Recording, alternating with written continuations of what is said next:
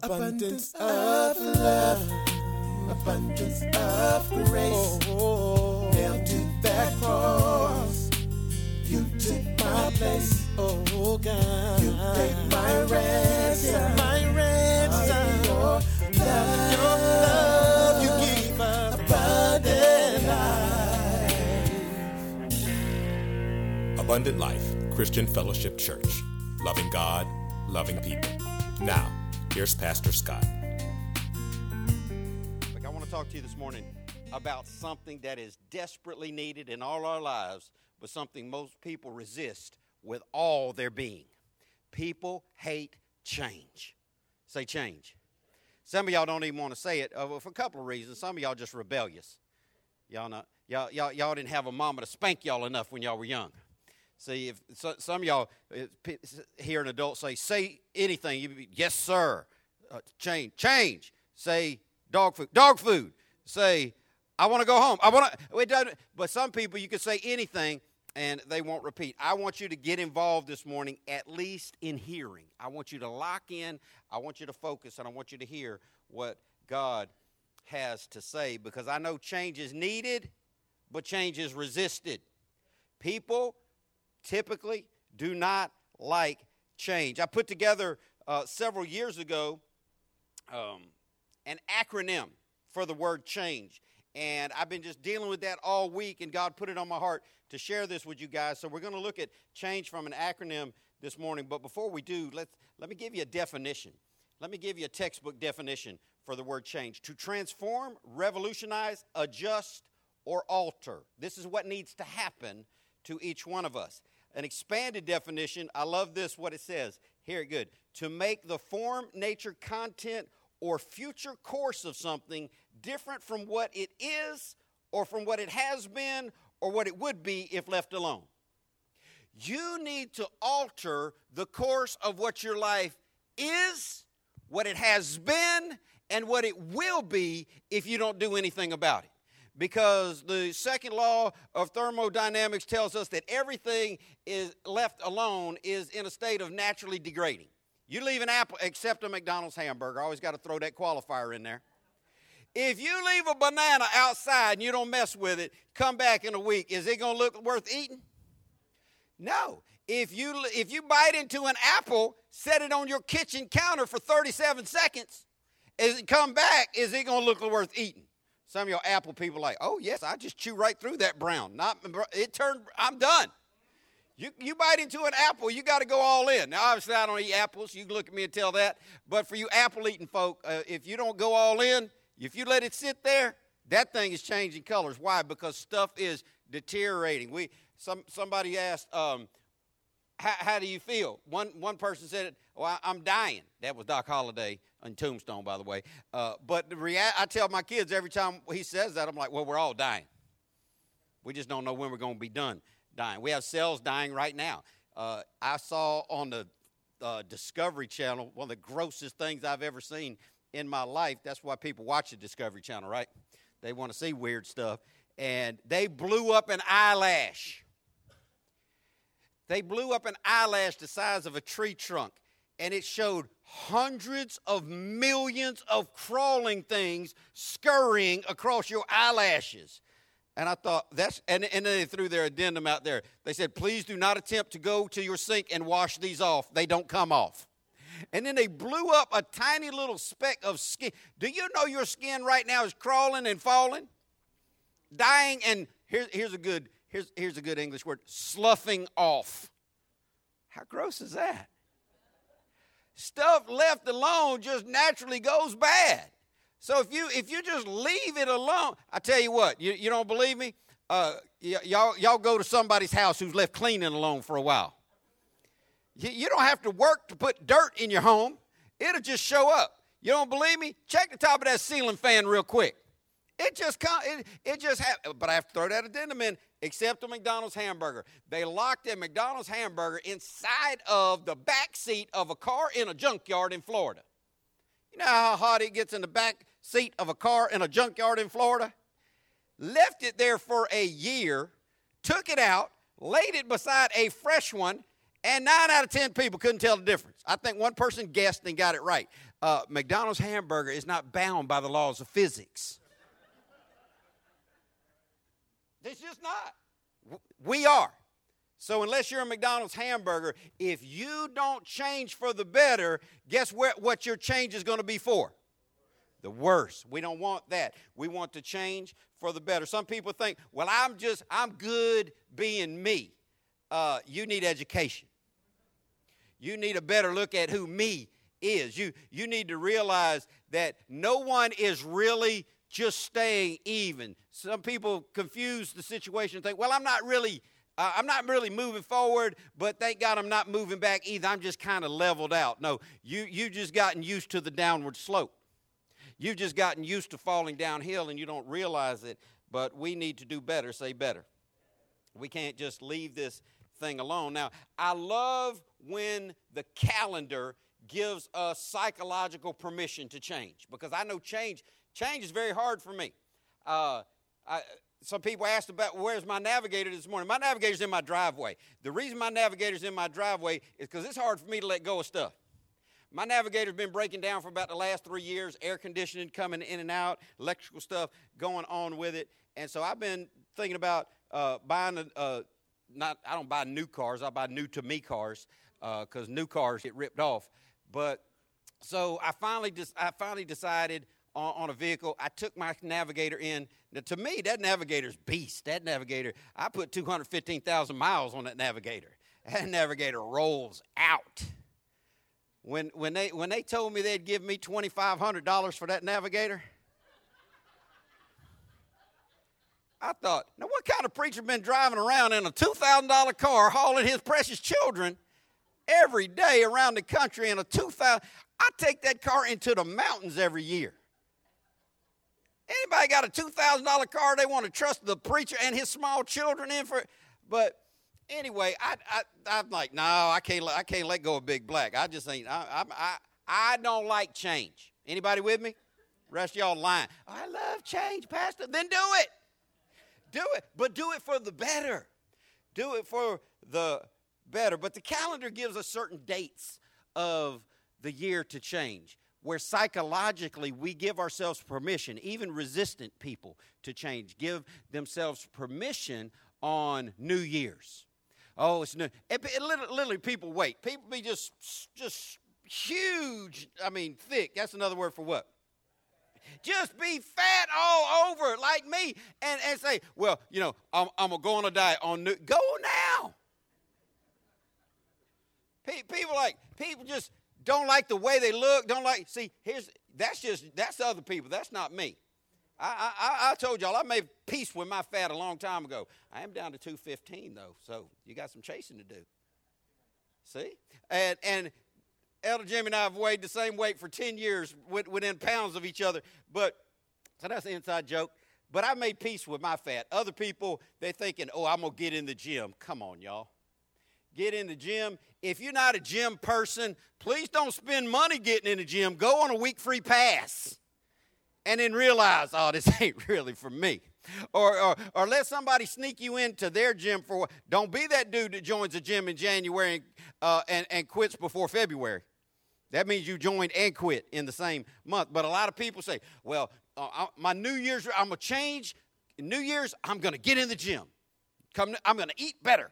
I'm going to tithe. I'm going to get. Why would you wait to do something that you found beneficial?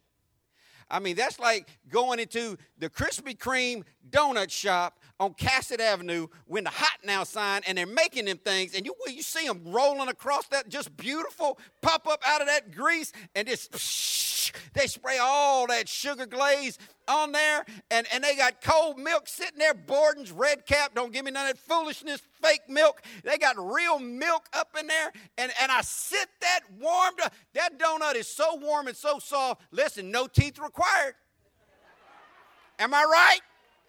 You gum that thing.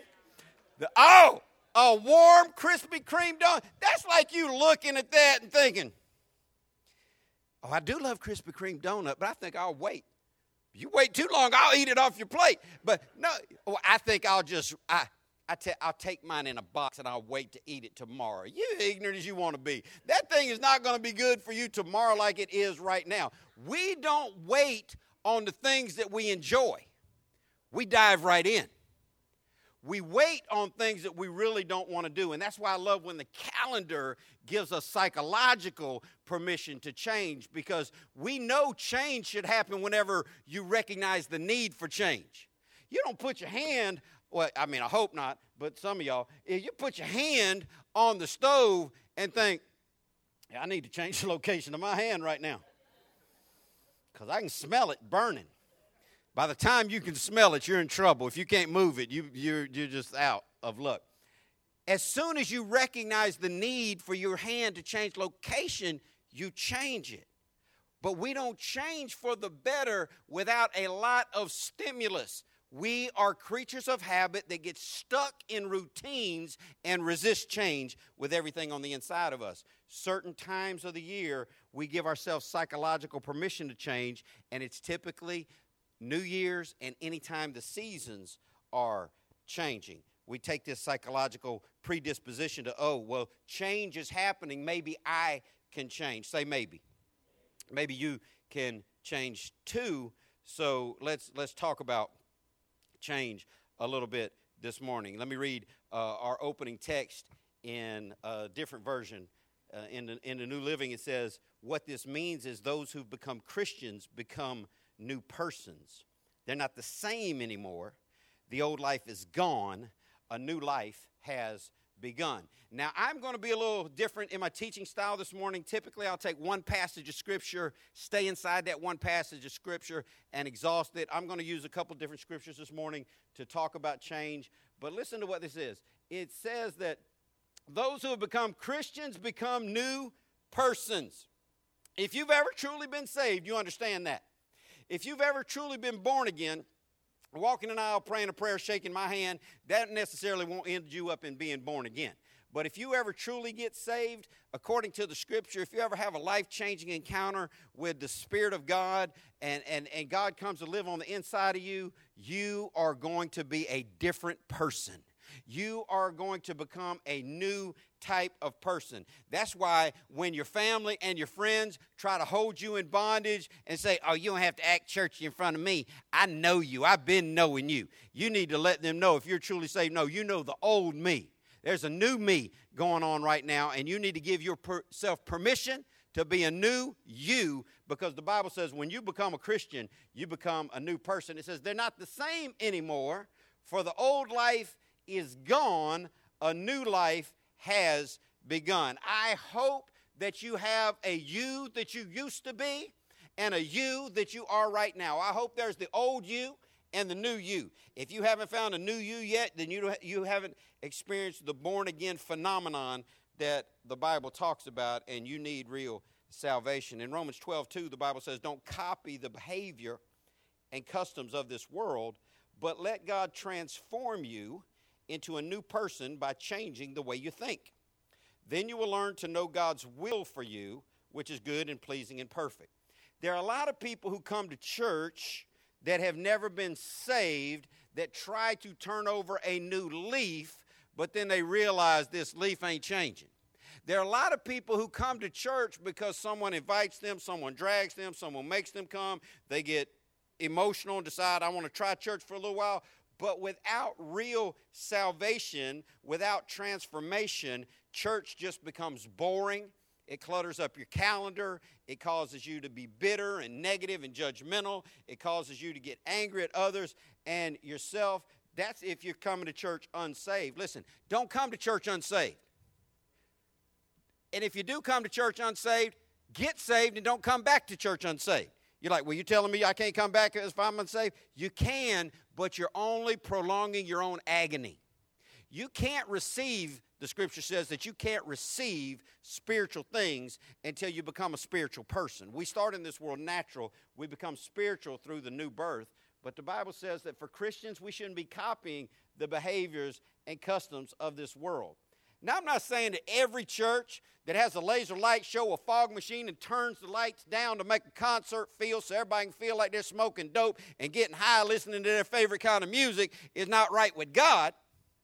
But I am saying it looks too worldly for me to be involved in it. That's that's just me. I, you you got to live how you got to live, and I got to live how I got to live. But the Bible says don't copy the behavior and customs of this world. This is what is wrong with church in America. Church in America became a business in the last hundred years where preachers could get rich if they had enough members and buy their own private jets and, and, and not, I mean, it used to be a big deal for a preacher to be able to fly somewhere. And then the big time preacher were all flying first class, but that wasn't enough because church became such a business. Pastors started buying their own jets and, and flying in their own private jets. But the scripture tells us not to copy the behavior and customs of this world. The problem is not that there aren't good churches, not that there, there aren't people who are truly saved in this country, but the problem is the church has let the world come inside and change the church instead of the church going outside and changing the world. We're supposed to go out into the world and be agents of change, be ambassadors for Christ, go out and represent God and change our schools, change our workplace, change our community. But because preachers realize, hey, if I have more people coming than the other churches, we'll have the best kids department in the whole city. And then more people than that will even come. And ch- church became business by copying the behaviors and customs of the world. I knew I was in the wrong place the first year we started the church. I went out to California to a church growth conference. I was young and I thought, let me go see how the big boys do it. And so I went out to Rick Warren's Purpose Driven Church Conference in California. And when I started, the first day, I realized this is not going to be for me. Because the first thing he said is never preach longer than 25 minutes, never say anything that could be controversial, never say anything that could cause someone to feel guilty over their lifestyle. I'm thinking,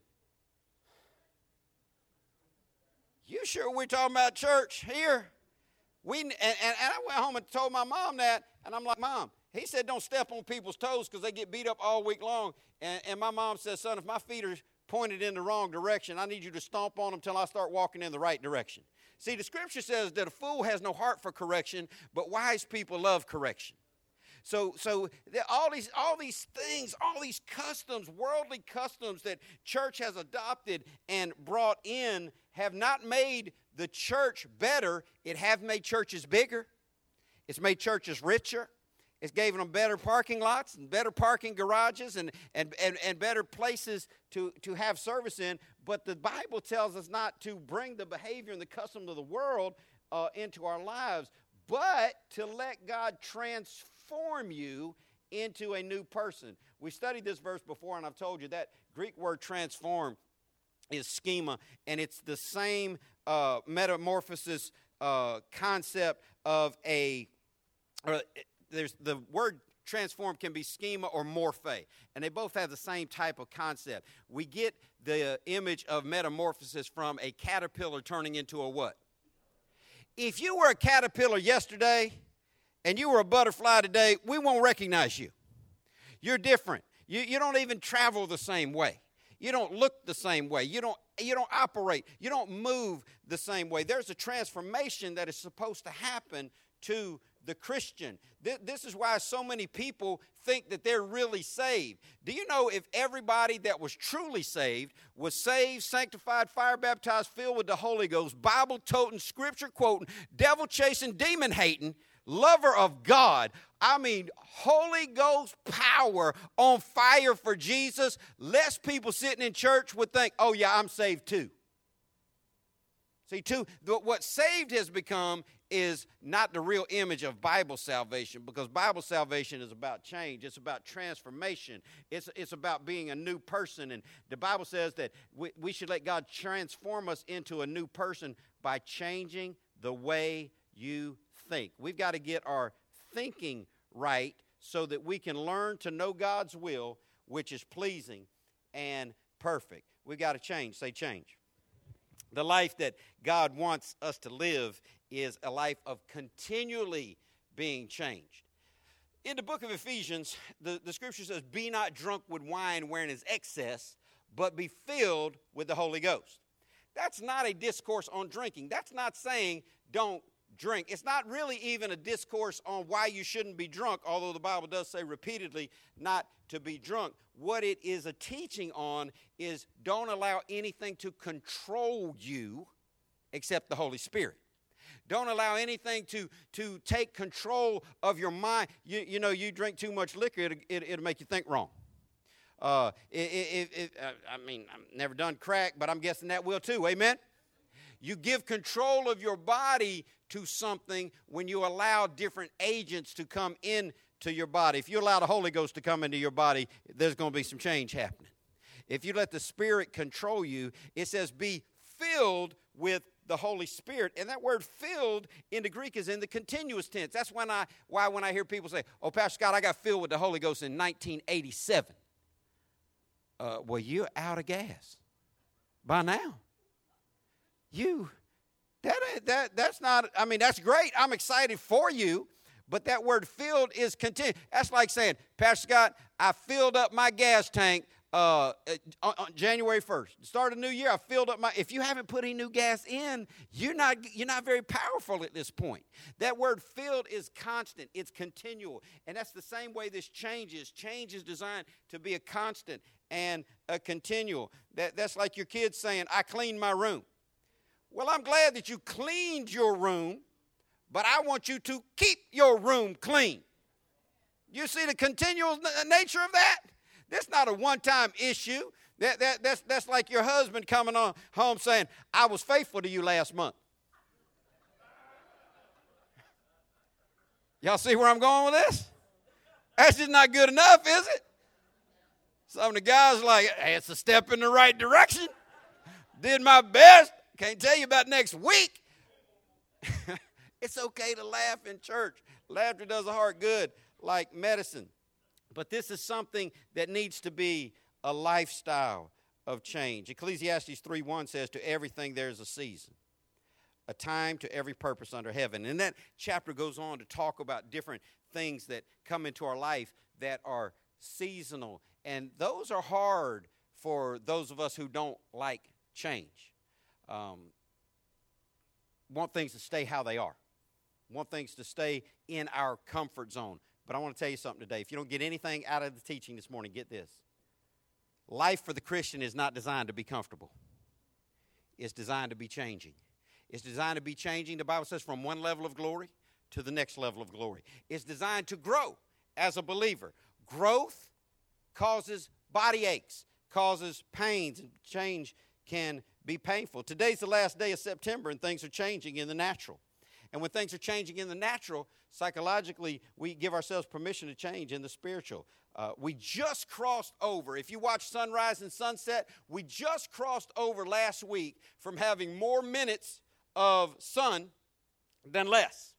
We just crossed over. That's what happens in, in, in, when, when the equinox, that's what happens in, when the change of season. That's what happens on September 21st when we go from summer into fall. The, the nights start getting longer. We right now, today, sun came up at 719, going down at 712. So we've got seven minutes less day than we have night. The night is currently now longer than the day. And that's going to keep going for some months and it's going to get worse and it's going to get worse then america's going to complicate that by changing the clocks and you know it, you, it gets dark it was getting dark at 8.30 a, couple, a month ago. Now it's getting dark at 7.30 now they, then it's going to start getting dark closer to 6 they're going to change the clocks back. We're just going to be living like alaska dark all the time. But cooler nights are coming. Some of you are like never, cooler nights aren't coming. It's florida. It's not florida. It's florida Y'all need to watch Good Time. You never heard John Amos call his wife Florida, did you? Florida. Anyway, that's just for some of y'all. It'll help you learn how to get along. I hear people, I had people tell me my whole life, there's just no change of seasons in Florida. I, I just I so much I so much miss the Northwest. We had change of seasons. I want to throw a little something at y'all Northwest folk, Uncle Ken. Is right off the Weather Channel. Let me get my date. August 27th. Snow has blanketed the Rockies in Montana and Wyoming. In August, August. but Florida doesn't have a change. It's snowing there in August. Well, the, the, the, but the Midwest has such a great change. It snows there eight months out of the year. What y'all mean is y'all miss cold weather. But for those of y'all that still think the weather doesn't change, my, my kids and I, we walked out early one morning about a week or so ago, and we all just looked at each other and like, man, you feel that cold wind? I said, now you know you can't say that from, from anybody north of Callahan. They'd be like, it's 71, it's not cold. It's getting there. It's changing. Uh, and so this change is happening. Cooler nights are coming. Winter will be around the corner, then spring, then summer, and so on and so on. That's the pattern God set in place so that times would change, seasons would change. Uh, the sun being up and down would change. Warm weather, cold weather, change. Uh, life is about change. And even in our own lives, we go through different seasons in our life good seasons and bad seasons. I got a call when I was in office praying. Uh, Mike Moore, his sister, is uh, dying. Bobby Joe. Uh, they're all up at the hospital with her. Uh, so pray for them. Um, but life, it, we go through seasons, good and bad, happy and sad. There are times in life when you're up and times in life when you're down. Now, some of y'all have been down for too long. You missed your season of upswing and you stayed on the down cycle. You, you, you need to be moving with God so that you can have seasons of going up and seasons of going down. Listen, don't be sad because you're not always on the mountaintop. Nothing grows on the mountaintop. The mountaintop is a barren place. Uh, growth happens in the valley. The thick green grass is in the valley. There's, there's a time for the mountaintop experience, there's a time for the valley experience. There's a time for a good season, there's a time for a hard season. Tests will bring about a testimony. Your, your trials can help you grow. These are all designed by God. The problem is, too many of God's people get stuck and they don't change for anything, they just stay the same. They say that same bad thinking, same bad living, and then they wonder why things aren't getting any better from them. But what we need to learn from all this is that change is good. Now, see, if you ask me in my natural, do I feel like change is good? My kids could tell you, dude, don't like to change at all. At all. They, the, I, you can name any restaurant, almost any restaurant in this city, because we eat out every night, and my kids could tell you what I'm going to get. We laugh when the waitress asks us, Are we ready? When the three of us sat down and were driving and we decided where to pick, either one of y'all, what, what am I going to eat at Panda? They just said that in unity. It ain't no mystery here. Or do y'all need a minute? Lady, my kids could have told you last week what I was going to eat when we pulled in this joint. I, Olive Garden. It's, never going to change. It's going to be the same thing. What, is seafood joint? It's just never going to change. Oh, I'm old. I don't like change. Man, that lady better quit asking me at Cracker Barrel what kind of jelly I want with my biscuit. Strawberry, lady, what time is it? Boysenberry, I will set this place on fire. She bring me boysenberry one more again. I tell I I hope it don't burn up today. They blame it on me. Now that's on a biscuit though. What color jelly's in the refrigerator? What color jelly was in the refrigerator last year? What color jelly's gonna be in the refrigerator next year? Uh, you don't have straw? No! Boys, no! Boysenberry. I don't even believe that's a real thing. They made that up. Don't send. I know it's a. I come on. In my natural, I resist change more than anybody. I've been sleeping on a bad mattress for a long time, and a dude just broke his neck and had a back surgery waiting on another one. Should should have a better mattress. Uh, but I just, you know, I'm like, ah, you know, it's been holding up for over a decade. I mean, how bad can it be? Now, if you're one of these cats that change your mattress out, like they say, every seven years, you getting used. I just, I, I just don't like. I'm sitting on the same couch I've been sitting on their whole life.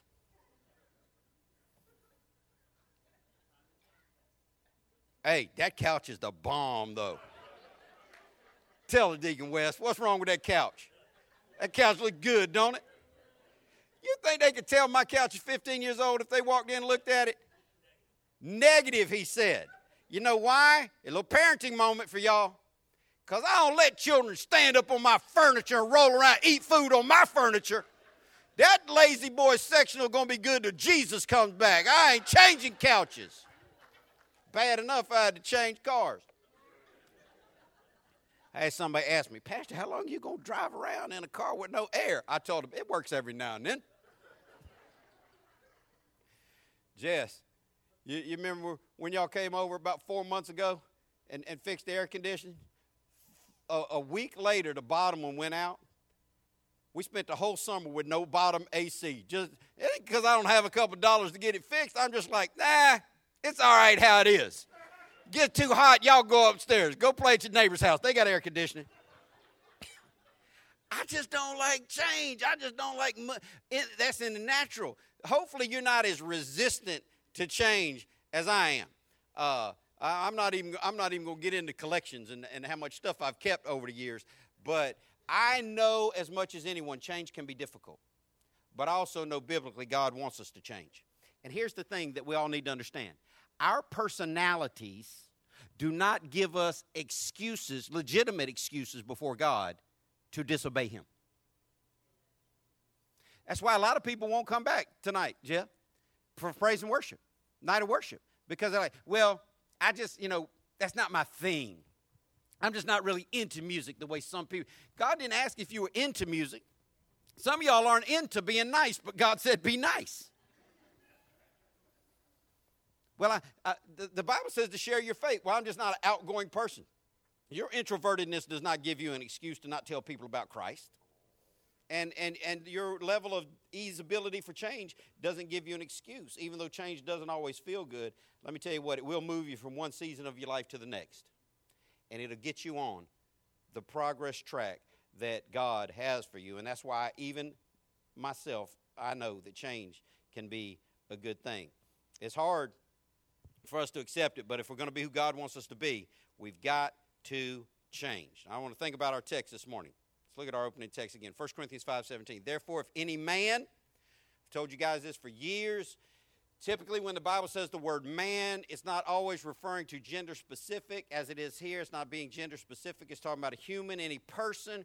If anyone is in Christ, they're a new creature. Listen to what it goes on to say. Old things are passed away, and behold, all things are become new. When I first read that verse, I fell in love with it. It's one of the first verses of Scripture I ever memorized because I knew my life changed when I got saved. I became a different person. Things passed away, I, new things started happening in my life, but as I studied it more and more, I thought, all things are become new. And sometimes I read in the Bible and I think, well, I know the Bible is true, but it's just not always true about me. And if the Bible is true, but I'm not lining up with it, guess who needs to change?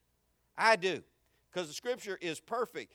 This is God's determined plan that all things become new. Some of y'all need to let some new things come into your life.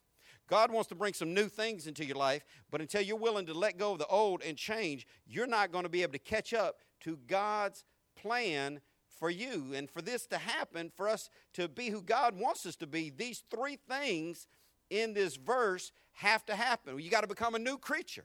You, you, old things have to pass away, and all things have to become new. That's all about change. Let me get into this acronym for the word change this morning. I want you to think about this. If you're taking notes, write it down. It'll be online for free uh, if, if you just want to listen.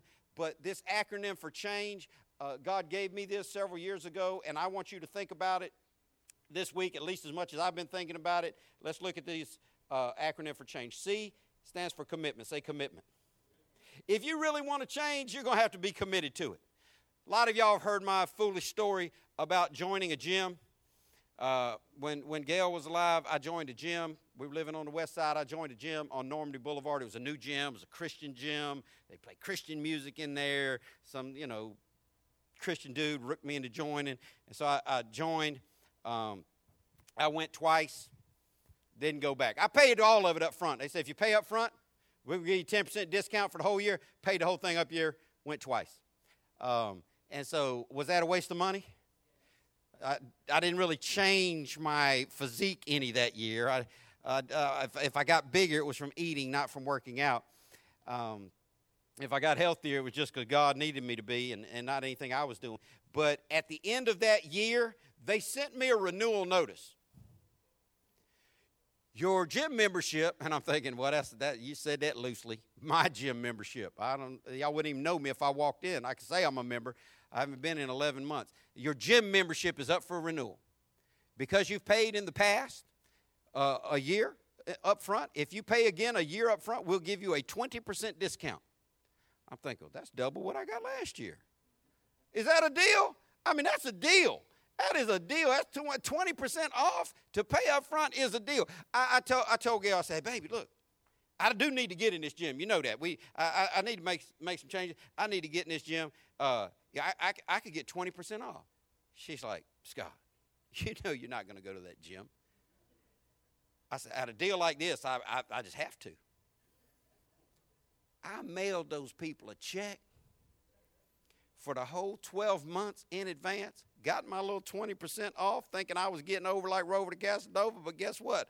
I, I, I got ski dunked because I never went one time. Not once. And I'm like, but at least I saved 20%. Uh, that's how some of y'all women shop. Y'all broke as a joke finances just deader than old man Fred. You, you, you're like, we don't have any money, but I'm going to go shopping because stuff's on sale. And you come home and, and spent $217 and try to convince yourself, but I saved. I have heard women say this out of their mouth I saved more than I spent. That's not true.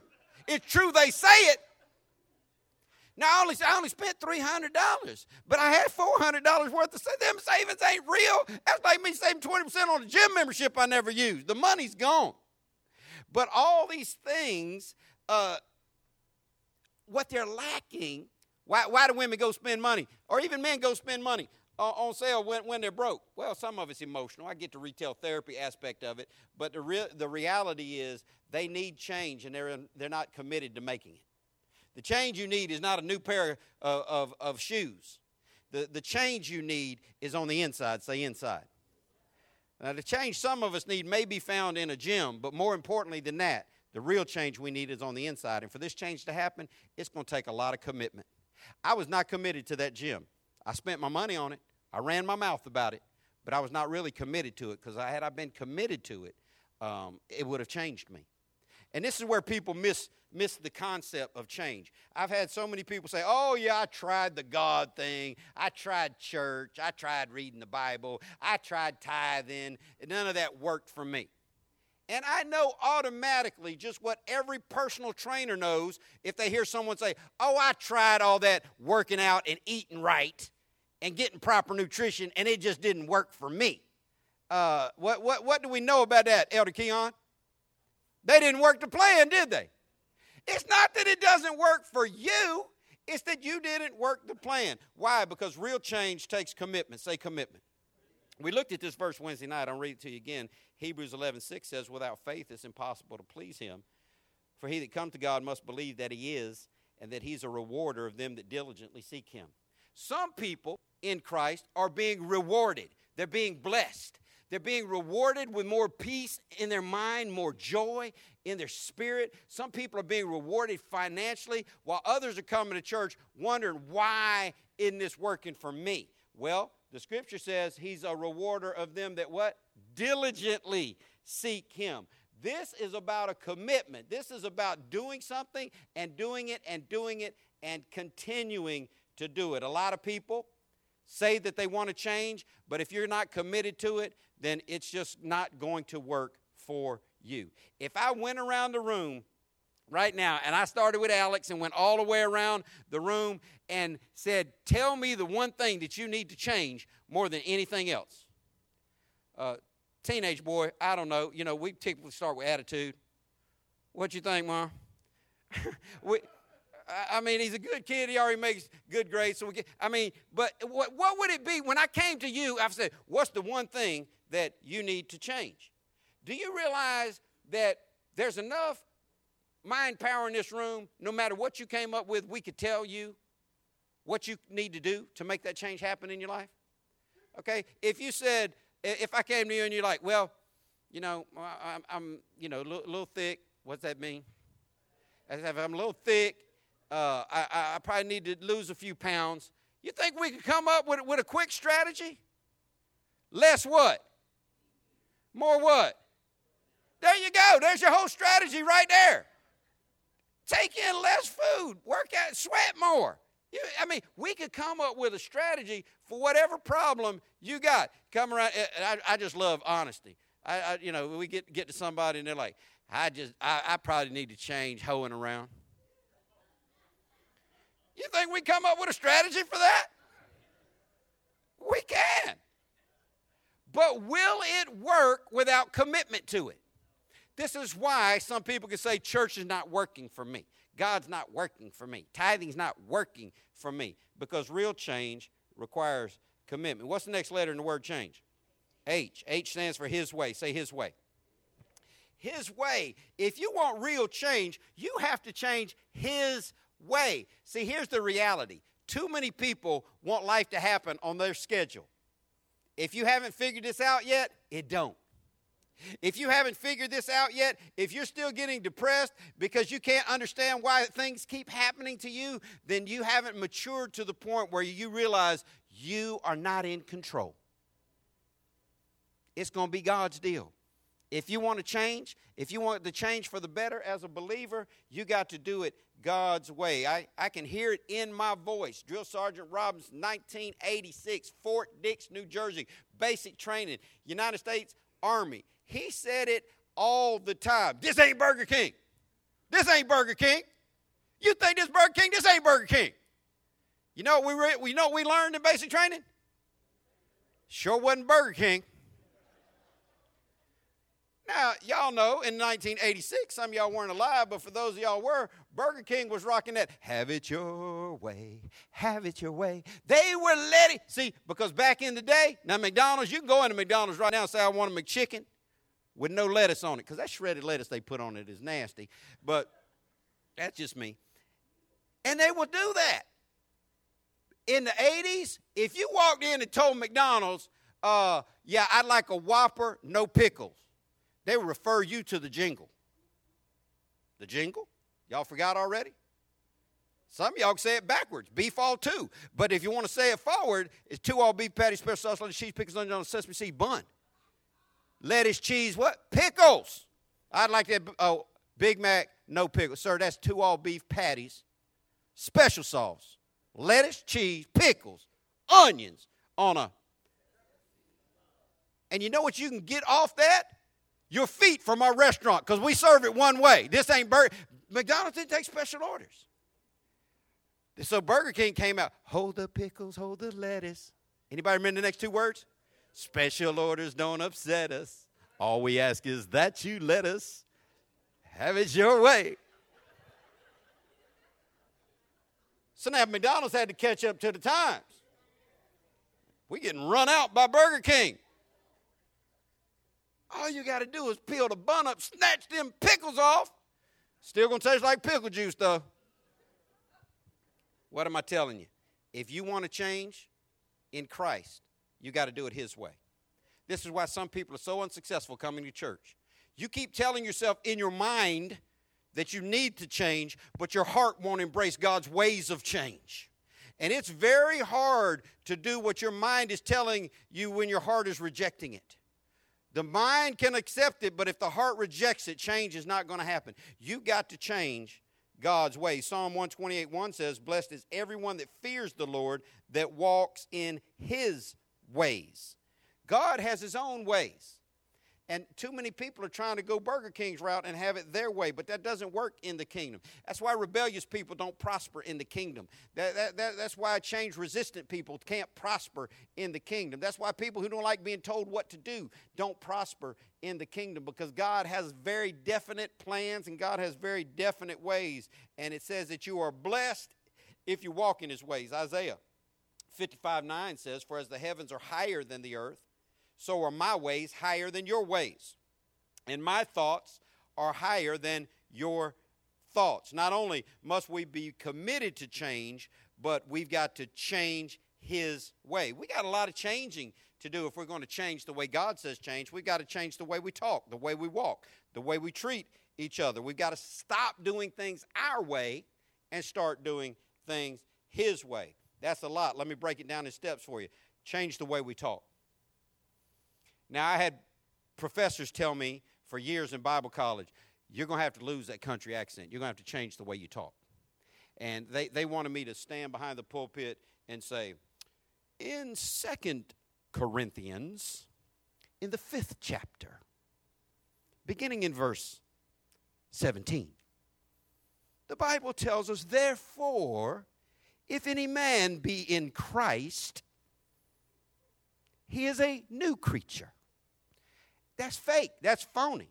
That's ridiculous. That's contrived. When I, when I say change the way we talk, I'm not talking about your accent. I'm talking about the words that you say and the way that you say it. In Psalm 19:14, the Bible says, "Let the words of my mouth and the meditation of my heart be acceptable in thy sight, O Lord, my strength and my redeemer." If the psalmist is asking for his words to be acceptable to God, then that tells us that God can consider our words what? Unacceptable as well. So I, I, need you to determine have the words you've been speaking lately in your home, on your job, in your school, to your friends, on text, on type, on, on, on, on voice, are these words things that God would consider acceptable or unacceptable? Ephesians 4.29. I had so many people say, you can't show me don't cuss in the Bible. Well, let's work on this. Ephesians 4:29. Don't use foul or abusive language. Now here's the reality. For people like, well, I, I just don't think cussing's that bad. Really? Go to your grandmama's house and hit her with some of them words you, you, you, you say around your friends and see how quick you catch a hand to the mouth. Grandmama knows what cussing is. And, and she will let you know if you got it. Now, some of y'all got, you know, grandmama roll a joint for you and cuss with you. I ain't talking about her. Leave Madea out. Don't use foul or abusive language. Let everything you say be good and helpful so that your words will be an encouragement to those who hear them. I have got to concentrate on God to stay in this groove because I was raised in such a verbally abusive household, I hear stuff in my head that I have to erase before I open my mouth. I, I see if one of my kids, and they don't do it because they know I got OCD, but if one of my kids, I can't even remember last time anybody spilled a, a, a glass of anything, uh, and we eat out every day. But if, if one of my kids was, was to knock over a, a glass at the table, I hear screaming in my head, my stepfather's voice, How can you be so stupid? What? And his rant. Instead of a normal person would just think, Well, let's clean that up. I know that, that was an accident. I don't know what your normal process of words that, that want to come out of your mouth, but I tell you this the scripture says that every word that you say should be an encouragement to those who hear them. How are you doing on that plan? See, I, I know people, and, and it's on every different level. You go deep uh, in, into the country, and, and, and they just want to hack on you. Uh, oh man, I'm, I'm, just bothering you. I'm just picking on you. I'm just hacking on you. And they, and they tell you stupid stuff like, oh, we, we, we, wouldn't, we wouldn't even pick on you if we didn't like you, love you. What kind of ignorant, inbred, redneck, backward mentality is that? You in there bothering me, picking on me, harassing me because you like me. Please like me less. Please like me less. Hey, but you don't just have to find it, you know, uh, in, in, in the deep cornfield you, or, or cotton field. You, you can go all the way into the ghetto and they play the dozens, just all day long. You so stink. And then they'll just tell you 47 different ways why you stink. And, and then man, and then if they just really want to go in, they'll just talk about your mama. And they'll let you know your mama's so black she went to night school, they marked her absent. I know y'all have heard that. I had to say something. Some y'all wouldn't smile. Uh, If, if I stripped down naked and rolled in honey, some y'all wouldn't smile. It'd be funny. But I'm not going to do it. You got to change the way you talk. Say, talk. Your words need to be gracious, they need to be edifying. Quit thinking I'm just picking on people when you're running people down. What's up, stupid? My fist in your mouth. Don't talk to people like that. I've told y'all for years, I mean, church folk are some of the craziest people. I've had people for years come up to me and say, Are you okay? You look like you don't feel good. Well, A, I don't feel good, but if you just want to tell me I look like crap, just be man enough, woman enough to say it. You like the way I look? I don't like the way you look either, but I don't walk up to you and like, Are you gaining weight? Because you're sure looking thick today. Why? That's not gracious. That's not kind.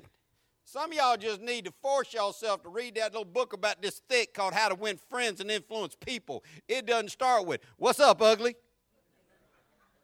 Oh, that's just how we do. That's just how we play with each other.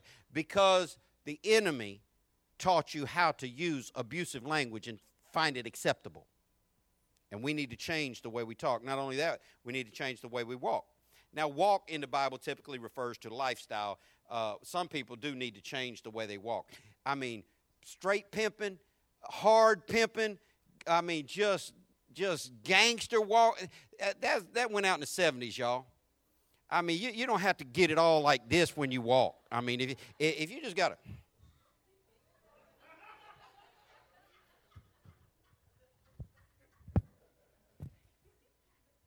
It's not talking about that kind of walk. It's not talking about cowboy walk because you've been sitting on a horse too long. Now you can, you know, you could change that. You you could change that pimping walk. So if you're bow-legged, you can't do much about that. One last one one literal walk, and then we'll get into the scriptural type of walk. If you walk holding your waistband right this low to keep your to keep your belt line above your knees, you don't just need to change the way you walk. You need to change the size of drawers you're wearing. All right? But this is talking about life. Say life. Change, change the way we live. Ephesians 5 to 15 says, Therefore, be careful how you walk, not as unwise men, but as wise. It's not your physical walk it's talking about, it's your lifestyle. You need to be concerned with how you're living. You need to be concerned with what your life is representing. See, if you walk around with your britches sagging and you're all like,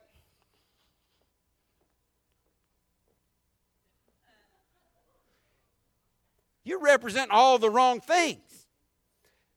I'm not talking about your physical walk. I'm talking about your life in front of people. What do they see when you? What do you represent? The Bible tells us we should represent God. You need to be careful what you're representing because people are still saying it. Number one reason people won't come to church is why? Hip, that's what they say, hypocrites. Too many hypocrites in the church. Tell them what I tell them. You go to Winn Dixie. You still go to Target, Walmart. You still, some of y'all got money. Y'all go to Publix. Uh, that's funny. You didn't get it. You still go there. Hey, there's hypocrites there too. Doesn't stop you. Hey, and, and bottom line is you go home at night. And there's hypocrites there too. But the reality is, too many people in the church are living wrong. And we need to change our lifestyle so we represent our God better. Third thing I said, you got to change the way you treat each other. We got to really start loving each other. Uh, it's so funny. I was wearing a BFAM shirt last night, uh, getting uh, groceries and buy groceries. What, what, what, what, were, what were all the items we put on that roller last night, Seth? You don't remember? How many of them? Anything else? That was it. That's the whole grocery list. Two Dr. Peppers. They got to be tripped out. I, I, go grocery shopping. It's milk, cereal, and Dr. Pepper. We had milk and cereal, okay? So we, we, we, didn't have, we didn't have to go that route. Why in the world did I say that? Oh, I'm old. So, and Seth noticed this, and it was so wild, man. It's Publix by the house. And, you know, Dr. Pepper costs what it costs no matter where you buy it. And I got on the BFAM shirt with all the writing and the crossed off words. And this dude, uh, 16, 20, I can't tell how old he was. Big old corn fed dude, white guy, bagging groceries. The whole time, he's like this.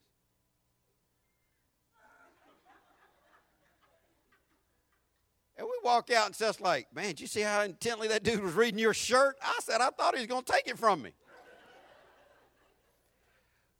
but he got to see a representation of Christianity. Now, it's not just about the apparel you wear, although apparel can help. And if you want to wear some Christian apparel, you need to get some BFAM shirts from Jeff uh, and, and, represent Christ.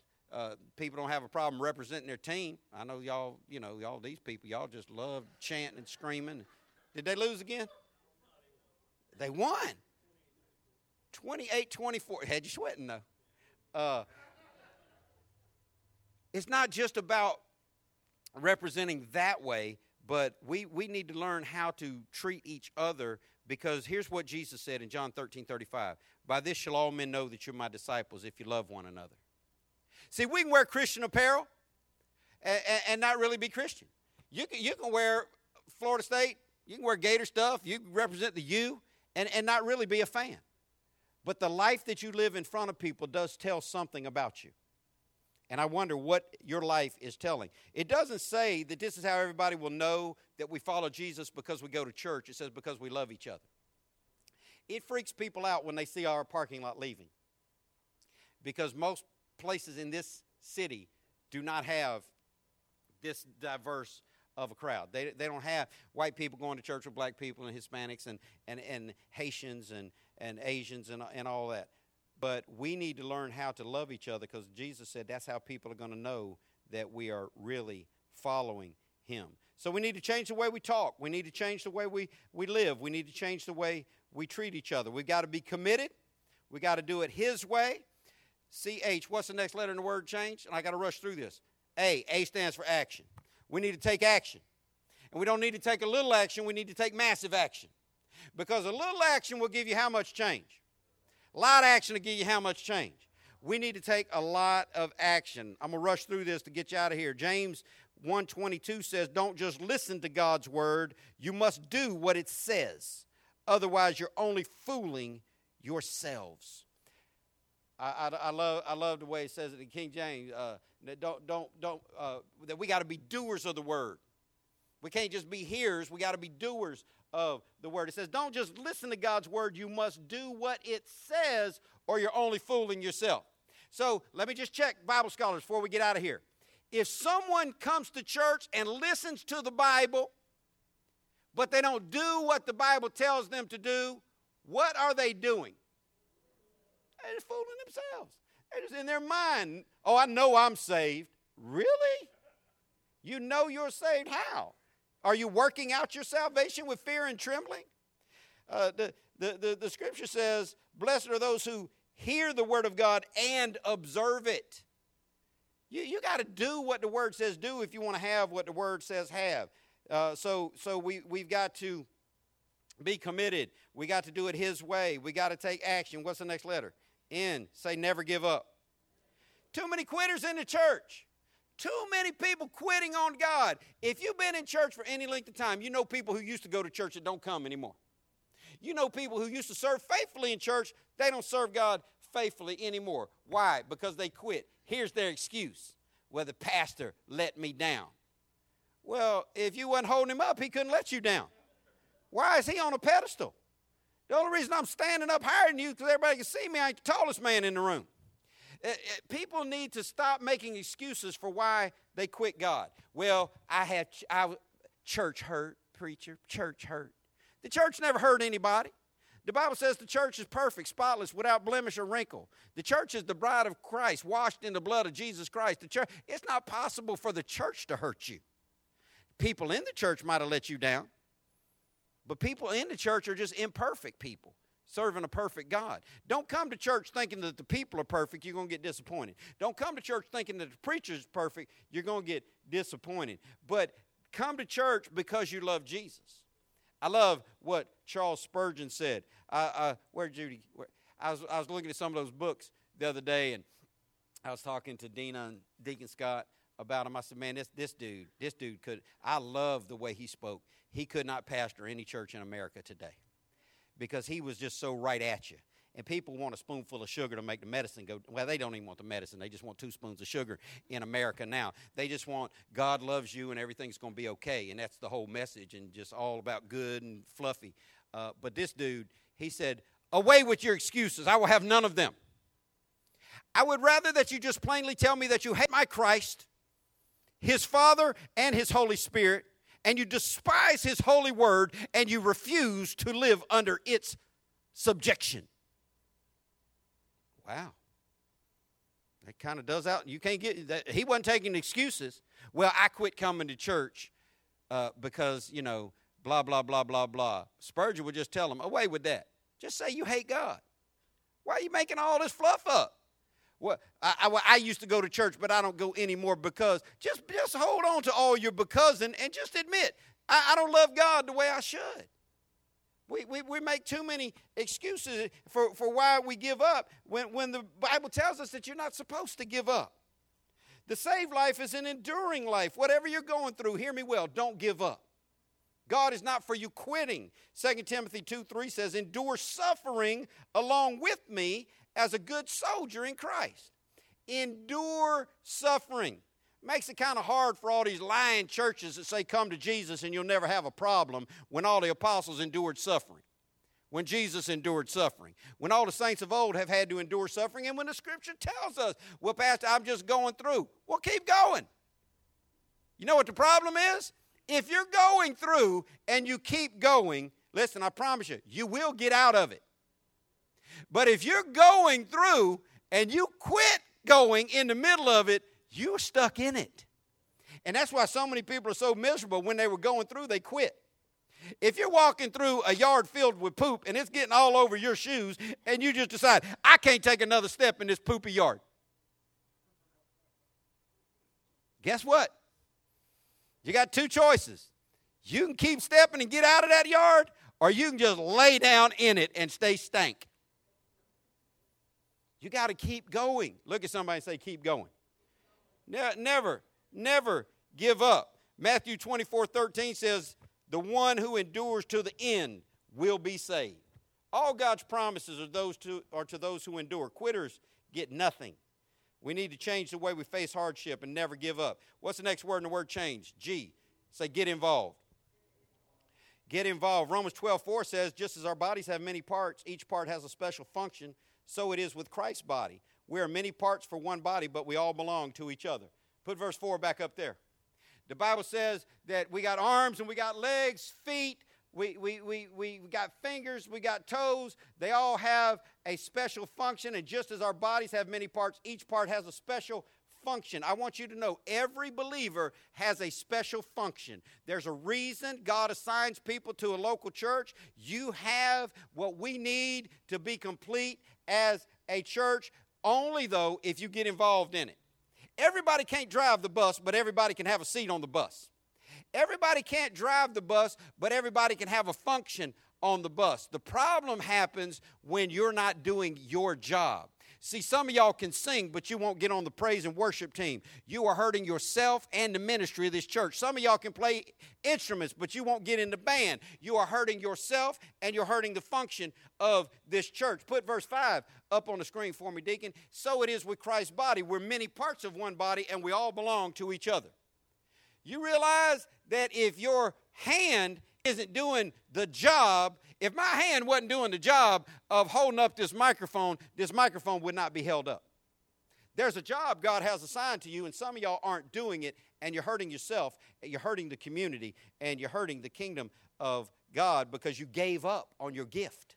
You gave up on your talent. You gave up on serving God. N stands for never give up. Next letter is G, say get involved. Or we already did get involved, so we're almost done. Uh, we need to get involved in each other's lives. We need to pray for each other. We need to get involved in serving God. Uh, we, we learned in our new members class that every Christian is designed to serve the Lord. Ministry is not just for preachers.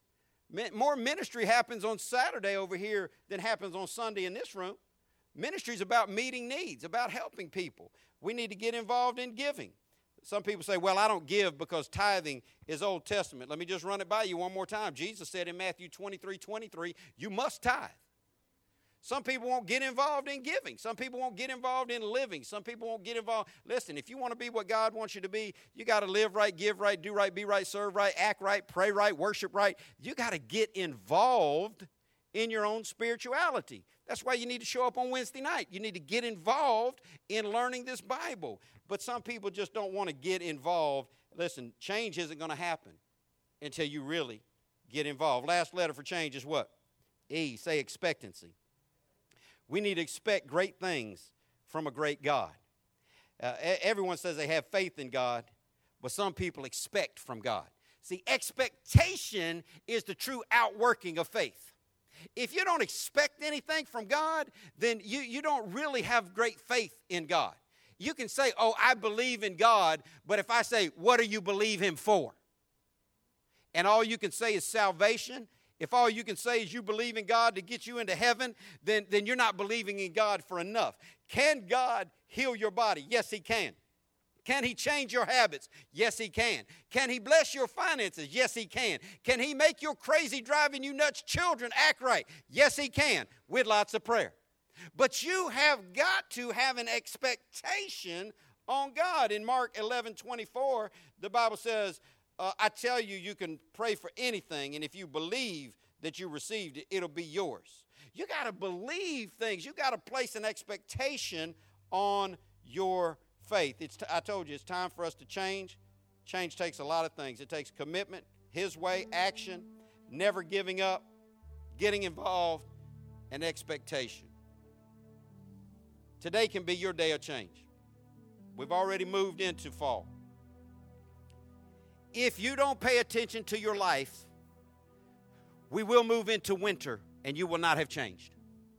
If you don't pay attention to your life, we will move into 2019 and you won't change.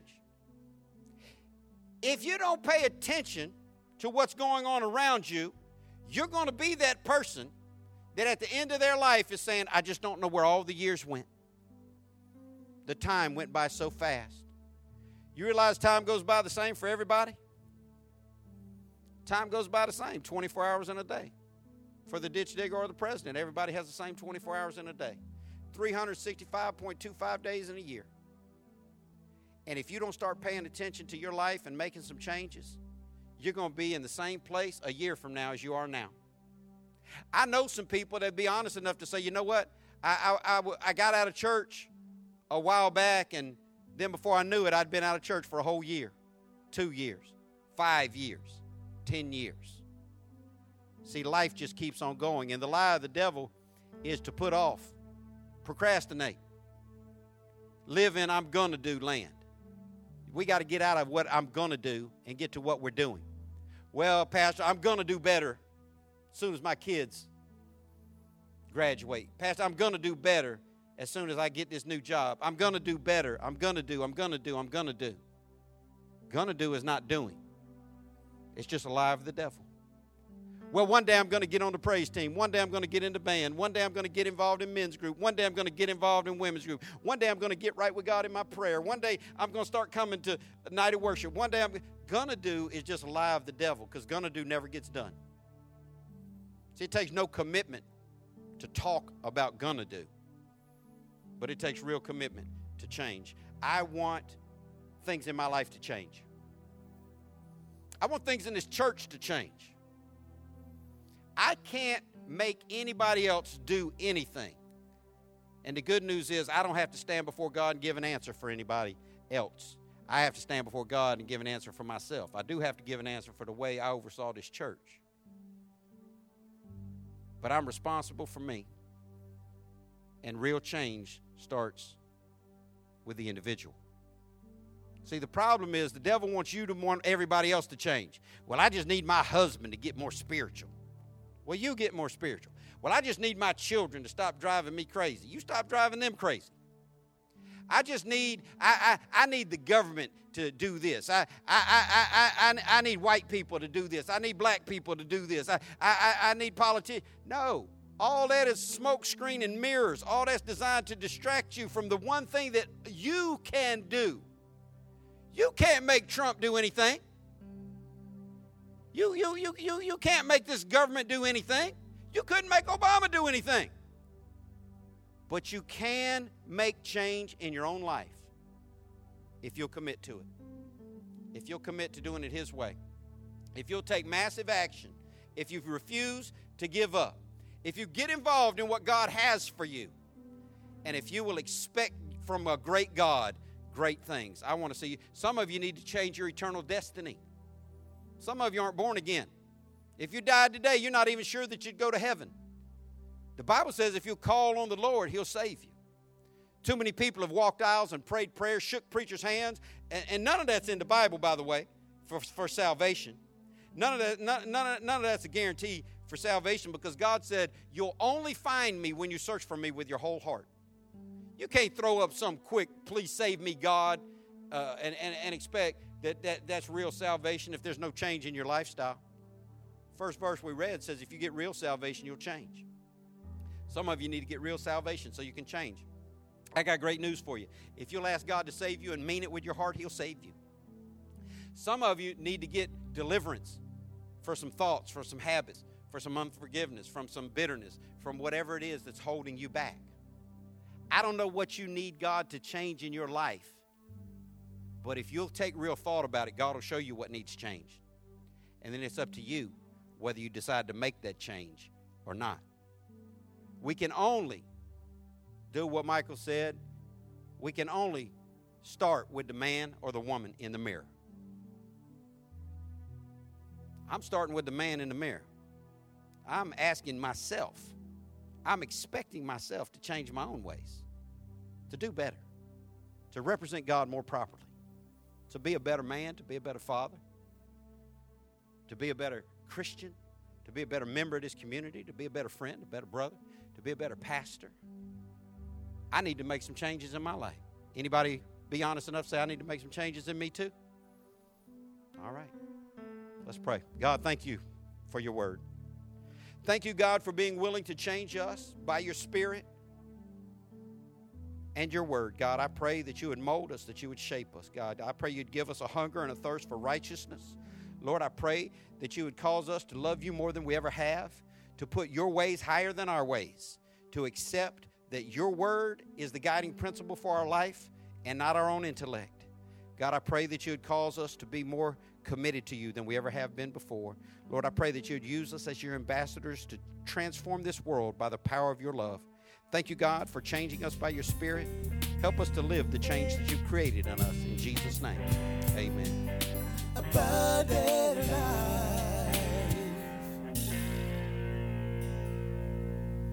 Thank you for listening to the ALCF Sound Doctrine Podcast and visit us on the web at alcfnow.org.